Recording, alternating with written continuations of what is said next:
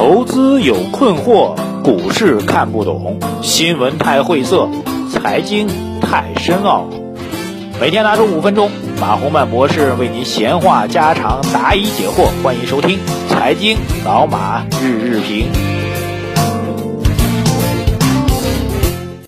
好，各位尊敬的老马日评的听众朋友们，大家早上好啊！昨天有两个消息是刷爆了朋友圈啊。第一个消息大家都知道，是在北京优衣库啊三里屯优衣库店啊这个更衣室里面的大战呢，很多人都关注到这条消息。呃，从财经角度来解读呢，最精辟的解读就是。你别以为你们搞线上的、搞互联网的就那么牛啊！搞线上、搞互联网的，你们这个卖衣服卖的多啊，但是你没有试衣间哈，没有试衣间就没法吸引我们的这个男男女女们啊，这个到你的试衣间里面去完成大战啊。另外一条呢，就是在朋友圈当中，昨天啊，这个人造卫星啊，终于拍到了。非常非常清晰的冥王星的照片啊！这照片猛一看还以为是微信那个开头那头条啊，就是开开打开微信软件的那个第一个开屏的画面啊！这两条消息昨天在朋友圈是最热的啊！这个很多人都在讨论这问题啊！这个所谓优衣库那么大，我想去看看啊！冥王星那么远，终于能够看清楚了。今天这两天最重要的一条消息就是期指交割日啊！很多人在问啊，关于期指交割日的影响。呃，惯例上来讲呢，其实期指交割日对于现货市场的影响一般来说是不大的。各位一定要注意啊，期指交割日其实只是一个预期、一个预判啊，预期和预判一般都是不准的啊，带有很大的情绪性。嗯，而现货市场一般来说才是真正决定股指的最终表现的一个要害。所以一般来说的啊，在正常情况下，期指交割日不会对现货市场产生大的影响，反而是现货市场的涨跌来影响期指的一个市场的一个涨跌。呃，所以从这意义上来讲呢，这个期指交割日到底有多恐慌呢？啊，只是因为市场现在有两个比较畸形的因素啊。第一个因素呢，就是经历了这次大跌之后啊，这个通过做空赚钱的人发现这条史上所未有的赚钱的逻辑啊，那就是在。啊，期指上当中做空啊，然后在现货市场当中抛现货啊，然后呢，通过这样一个交易的方法啊，在期指呢来赚钱啊，现货市场打到跌停板嘛啊，这是一个既能够实现套保啊，避免自己期指空仓受损，又能够怎么讲呢？又能够这个在现货市场当中，呃，和这个在大跌当中能够保持自己的这个。比较积极的状态啊，这样一个状操作手法，这种操作手法以前是没有的，各位啊，注意是在以前的啊期指出来之后都没有，因为期指出来之后都没有出现过这么大的剧烈的暴跌啊，所以它会成为一种瘾啊，这种瘾呢就会使得呃每逢到了期指交割日的时候，开空仓的人都会琢磨着啊，希望能够在现货市场做空啊，他的手法其实很简单，就是先在期指上做空啊，形成这种期指暴跌啊，现货市场可能还顶得住。但期指先行暴跌，最近两天已经比较明显了。暴跌之后呢，就会有可能会影响第二天的现货市场的开盘的股指，然后再顺势往下砸，仿佛形成的一种逻辑呢，就是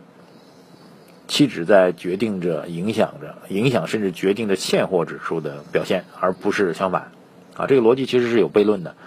呃，所以真正要做的事情，其实就是在现货市场当中能够坚定的做多啊。所以问题来了，又回到之前的老的问题啊。现货市场做多，怎么去提振这种信心呢？呃，单靠中石油、中石化两家两桶油显然是不行的啊。昨天盘面当中又是如此。所以最近我们总结了一下啊，这个市场交易的规律还其实比较简单啊。所有的股票都在暴跌，呃，千只股票跌停板的时候，中石油、中石化肯定会涨啊。您这时候就不妨去调仓去买中石油、中石化。中石油、中石化顶了两天之后顶不住了啊，然后呢，中石油、中石化就会被国家队放弃啊，它就会随波逐流的往下掉。这时候呢，啊，中国银行啊这样的公银行类的股票就开始往上顶啊，就咔咔咔能够尾盘拉到涨停板啊，甚至所有的股票都跌停，就它涨停板啊。中石油就是这种典型的状况。然后当就过两天了啊！中国银行股顶了一阵子，也顶不住了。这咵嚓，市场就变了，变成什么呢？啊，前这几天在中石油和中石中国银行暴涨的过程当中，齐齐杀到跌停板的中小创的股票开始反弹了啊！又从千股跌停变到千股涨停，他们涨不了两天啊，又开始往下砸。这时候中石油又要开始拉涨停了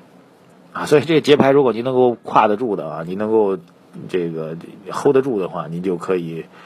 保持在这个市场的轮回和波动当中赚到大钱啊！当然这只是一个经验上的总结了，有没有道理呢？啊，多少有点道理吧，因为国家队现在基本上操作逻辑就是这样啊，这个强拉中石油，强拉银行，然后希望市场能够提振。这两天呢，其实盘面当中显然会有比较大的震荡啊，我觉得，因为这个就是我说的一种新的交易模式啊，就是期指开空仓、现货砸砸跌停这种套利的模式，这种新模式啊，目前来说呢，仍然还没有实质性的方法去破解啊。虽然这个连恒生的 HOMS 系统的开户现在都被关掉了，新增资金也不许玩了，不许分仓了，等等等等。但这种模式仍然在继续当中，很多人通过这种模式啊，之前这个所谓股灾当中赚钱的人吧，通过这种模式已经赚到钱了，他们上瘾啊，所以还需要玩，需要把这模式继续的通过市场的多空双方之间的大战来把它解决掉啊。这种大战当然跟优衣库大战是不一样了啊，所以说嘛，成年人玩 A 股，年轻人看 A 片嘛，所以从这意义上来讲呢。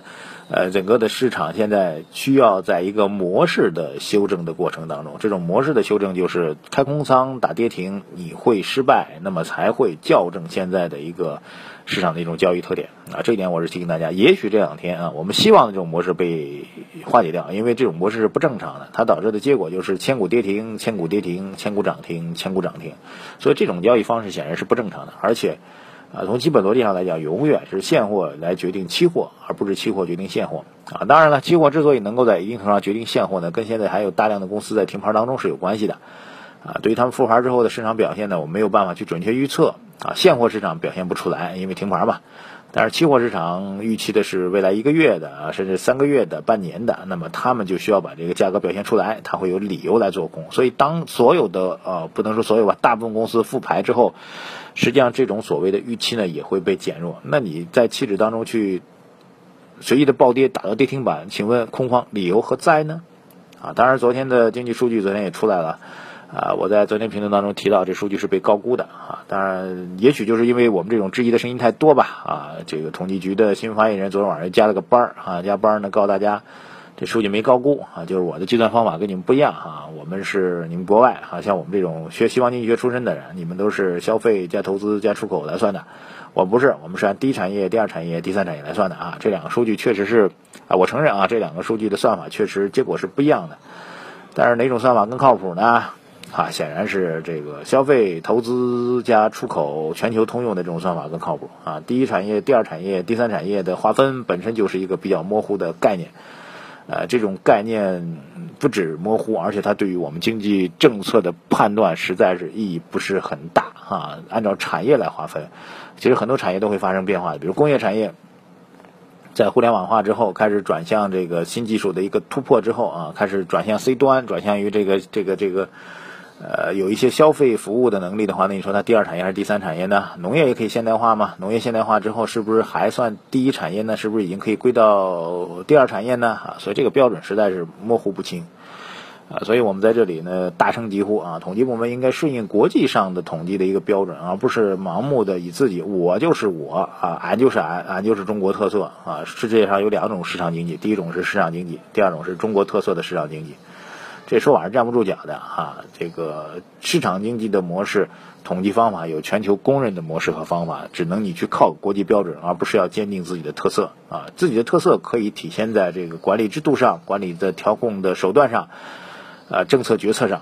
啊。但是在基本的数据层面，你不可能有自己的特色的。如果有自己特色的话，意味着你的话语标准跟别人不一样。话语标准不一样，谁跟你玩呢？啊，但是由此所带来的一个问题吧，就是由于宏观数据被高估，所以呢，导致市场预期呢，未来这个降息啊、降准啊、救市的政策会减少，呃，所以成为反而利空的消息。这就是市场当中最诡异的一点吧。经济越差，预期政策越好，然后大家伙儿呢就觉得股市能涨；反之，经济越好，觉得就没政策了，那么股市就要跌。所以说来说去，现在的市场的整个心态是不稳定的。所有人不是在看经济基本面。是在看股市的相关的政策啊，不是政策，而是基本面。这其实是一个市场不太稳定、不太健全的一个标志。所以，综合这些消息吧，我们觉得，如果您想在短期得到一定收益的话，那其实比较难的啊。这个市场的短期的波动和震荡是比较剧烈的。呃，如果从我的观察来讲呢，今昨天其实已经打到三千八百点下方了啊，靠中石油是顶到了三千八百点，所以今天呢还将会继续下探到三千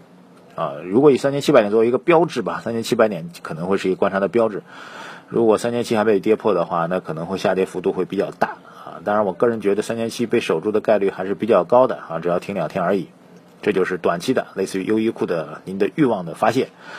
而从中长期来说呢，你不妨看看冥王星啊，离我们距离最遥远的一颗太阳系的行星如此之美丽。中长期，也许我们会有一个美好的未来呢。感谢收听我们今天的老马日日评。我们今天下午的录制时间可能会比较晚啊，因为今天我全天都在头脑风暴的节目录制当中，下午的收盘评的时间不能够确定，跟各位先讲一声道个歉，也再次欢迎各位参与我们。老马日评的官方聊天室的互动，我们每天的参与的啊，点击我们节目的听众呢有几十万啊，接近百万，但是我们聊天室的人现在寥寥不多啊，几百人啊，希望大家能够踊跃的参与进来啊，我们成为一个比较紧密的对话的合作伙伴。感谢收听，我们下午稍晚些再见。